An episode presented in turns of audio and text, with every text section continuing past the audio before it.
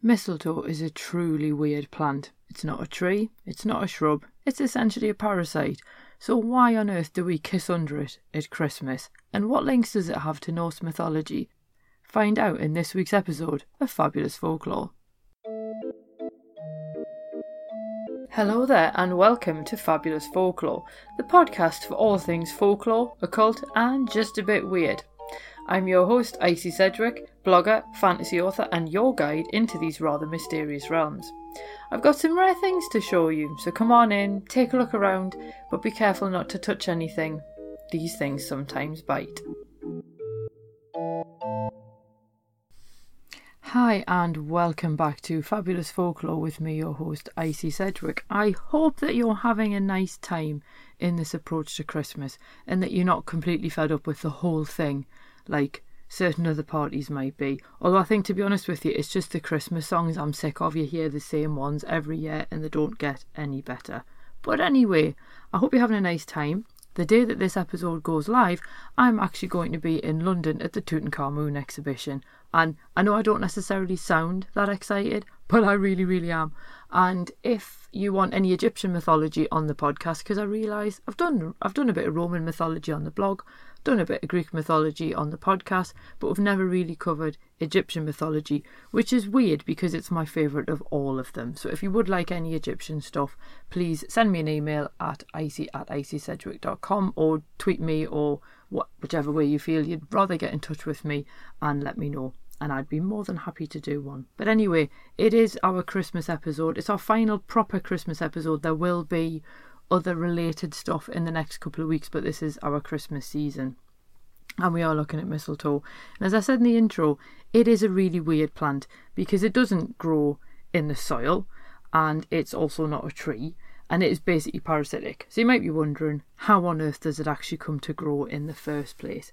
Now, according to Philip and Stephanie Carr Gomm, mistletoe actually has really sticky berries, and birds like the mistle thrush and the blackcap like eating it. Now, the mistle thrush eats the seeds and then deposits them. You can probably guess how it does that after it's passed through the digestive tract, whereas the blackcap wipes their beaks on tree bark to get rid of the goo. So both of them basically deposit the seeds on trees and then that's where they then take hold on a new host. It does quite commonly grow on apple, sycamore, ash, lime, poplar, field maple and hawthorn. It is a little bit more rare on oak trees, but it does sometimes happen. Incidentally, and this absolutely Oh, it was so funny when I read this, but the plant's scientific name is Viscum album, which literally translates as white goo, which I think is absolutely marvellous. So you do have to wonder how did a parasitic poisonous plant come to be linked with Christmas? Well, that's what we're going to have a look at in this week's episode. Now, as with most things related to plants and folklore, it comes back to the Druids, which is hilarious because very little of it actually got written down, and most of what we do have came from the Romans, and obviously they conquered the Druids, therefore you have to wonder how much of it is true. But nonetheless, this is what we have. And in their worldview, mistletoe represented fertility, much like the holly that we looked at last week. And to be fair, it's understandable because it's an evergreen plant, so obviously dormant trees in the winter, any mistletoe sticking to them, it's going to stand out and the Druids actually apparently believed that the pearly pulp of the berry, so the sticky substance I mentioned earlier, was the semen of the Oak King, and we met him last week as well.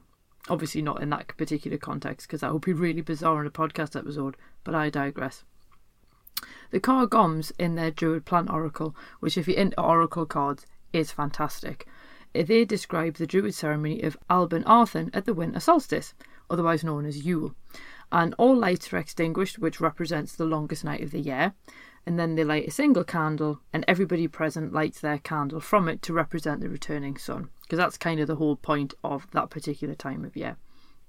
And the mistleberries symbolise this particular moment, and that's why mistletoe is then distributed to all. We can obviously go back to Pliny because, again, he does like to pop up when we're talking about all things folklore, and he claims that the Druids actually harvested mistletoe with a golden sickle and they caught in a cloak because it lost its magic powers if it touched the ground. It is, however, entirely possible that this is complete gut rot because Pliny did have a tendency towards the outlandish, but by the 18th century, the antiquarian William Stukeley brought this idea into the public imagination because he was basically on a campaign to revive interest in Druidic traditions. I should point out, as I said before, mistletoe does occasionally grow on oaks. It is actually far more rarely found there. Obviously, it's more likely to be found on the apple tree and so on. But ancient Druids did view mistletoe as sacred if it grew on an oak tree. Felling an oak that played host to the parasitic plant actually invited disaster. And Margaret Baker, in her fabulous book on the folklore of plants, actually recounts the story of the Hay family in Perthshire. And they had an oak on their land that played host to mistletoe, and the family prospered for generations. And according to local legends, the oak tree actually protected the family from witchcraft and it also stopped fairies from replacing the children with changelings. But you know, all good luck runs out, and eventually the estate passed out of the family, which wouldn't really be that unusual, but the locals did note that the oak tree had been felled shortly before. Now, as I say, mistletoe does have links with fertility, and Baker actually suggests that kissing under the mistletoe itself was a fertility rite, and in some countries the sprigs had to then be burned by Twelfth Night, otherwise the people who had kissed under it would never marry.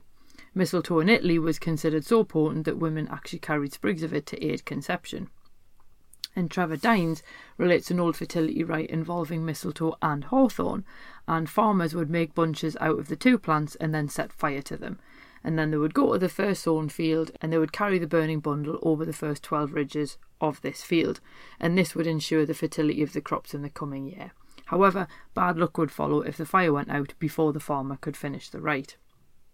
And I should point out as well that the plant also pops up in Greek legend after Aeneas plucks the golden bough, and having done so, he can then journey to the land of the dead to speak to his dead father.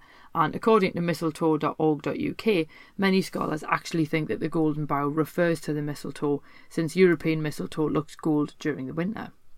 But obviously, the kissing thing, it's basically what mistletoe is best known for. And some people think that it comes from Norse mythology. So that's what we're going to have a quick look at now.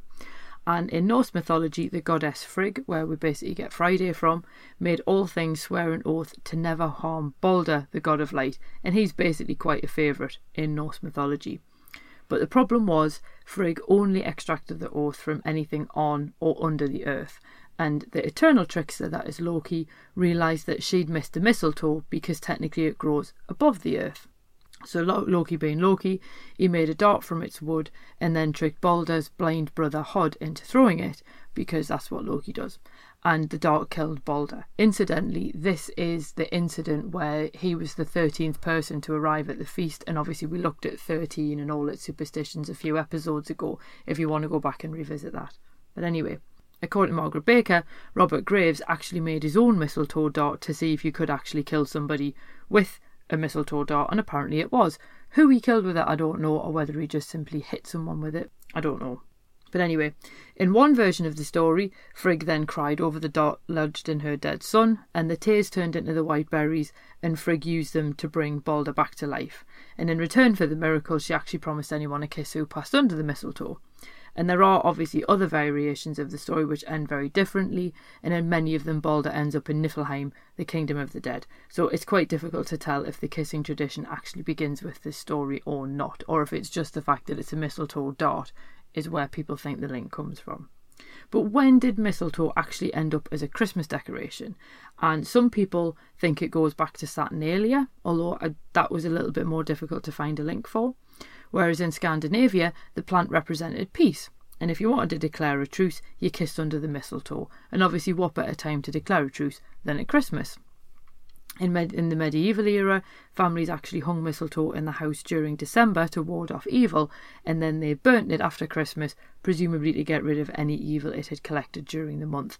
Mistletoe really starts making an appearance in the home in the 18th and 19th centuries in Britain, and even Charles Dickens described scenes of festive kissing in the Pickwick Papers of 1836. And there's a lovely image by Dante Gabriel Rossetti called Hanging the Mistletoe, which you can see on my blog post for this episode, which is www.icysedgwick.com forward slash mistletoe hyphen and hyphen Christmas. The link is in the show notes. Anyway, in Victorian England, if a girl refused to grant a kiss under the mistletoe, it meant that she would never receive a marriage proposal the following year. And I should point out that the White Goddess website note that church decorations actually excluded mistletoe, which is a ban which often continues today. And that website theorises that the unpopularity with the church actually comes from the plant's connection with the Druids. But as I say, because we don't know how much of it just simply came from William Stukeley, how much came from Pliny, we don't know how much is actually true. Now, mistletoe does appear within folklore in a fairly wide range of guises, and in some cases it opens all locks, which I mean, just use Alohomora if you're a Harry Potter fan. And mistletoe also protects the home from fire and lightning during festivals held on the solstices. I couldn't really find any details as to how that worked, so I think just simply, you know, having a smoke detector might also help. In the Ozarks, farmers hung mistletoe in their smokehouses to stop witches from stealing the meat, and the local folk also used the leaves and the berries in top secret love potions. I should point out that while the leaves can be used in medicine, the berries are highly toxic, so I would just advise not ingesting any part of it. Evan Andrews notes that ancient societies used to use mistletoe to heal everything from menstrual cramps to spleen disorders, and in folk medicine the plant sometimes went by the name all heal and people believed that it defeated poisons, protected against witchcraft, and cured illness. But like I say, cannot stress enough, poisonous. So, you know, you've been warned.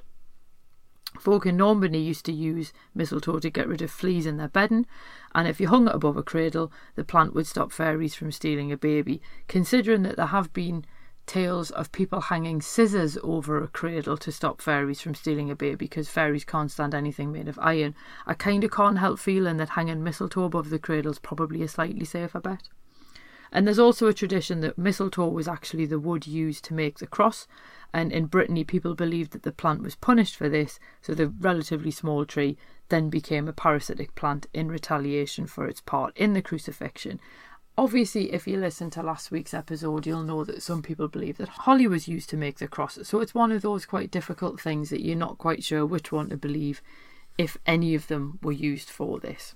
But whatever its origin, this rather strange little plant has become quite intrinsically linked with Christmas, and my favourite particular use of it is when it pops up in Batman Returns from 1992 and it makes its appearance between Batman and Catwoman's flirtation. So I would say keep your eye out for any mistletoe this year, but do always ask permission before you try to land a kiss. So that is a lot of the reasons why some people think there may be a link between mistletoe and Christmas. And I think a large part of it is probably down to some kind of popularity with the Victorians and because they quite like to hold on to these earlier ideas and so on, particularly if someone like William Stukeley was coming along with these eh, these links with the Druids it's entirely possible that it's because it's passed into popular culture through the likes of the Pickwick Papers that we still do it now. Obviously, I don't know how often you even see mistletoe hanging up. I've only ever seen the plastic variety myself. So there we go. That is the end of our sort of last Christmas episode. There will be a Christmas episode next week, which, as far as I'm aware, will be the 21st of December, which is actually Yule itself. And that is going to be my ghost story that I'm going to do a narration of from one of my short story collections. So you will be getting that completely free. That is my Christmas present to you to thank you for listening, hopefully all year, because obviously this thing started in January, if you can believe it. So you've got that to look forward to anyway. So I hope that you have a marvellous week ahead. I will no doubt be putting images of the Tutankhamun exhibition on Instagram. So if you want to see those, please follow me at Icy Sedgwick. I am also going to an exhibition about Troy and like the mythology and everything around that the next day as well. So again, if you want to see any images from that exhibition again, follow me at Icy Sedgwick. And you can also send me messages via Instagram if you've got any requests for topics. So as I say, I hope that you have a lovely week ahead and I will speak to you soon. Cheerio. Thank you for listening to this week's episode. I hope that you enjoyed it. If you did, feel free to subscribe using whichever podcast app it is that you prefer. If you do use iTunes, if you could leave me a review, that would be fab. Basically, it just means iTunes are more likely to recommend this to other people. And if you're interested in more folklore, please feel free to swing by my blog, which is www.icysedgwick.com, and that's Sedgwick spelled S E D G W I C K. And you can find all of the links, images, and other bits and pieces that hopefully you enjoy. So have an absolutely fab week ahead, and I'll see you soon. Cheerio.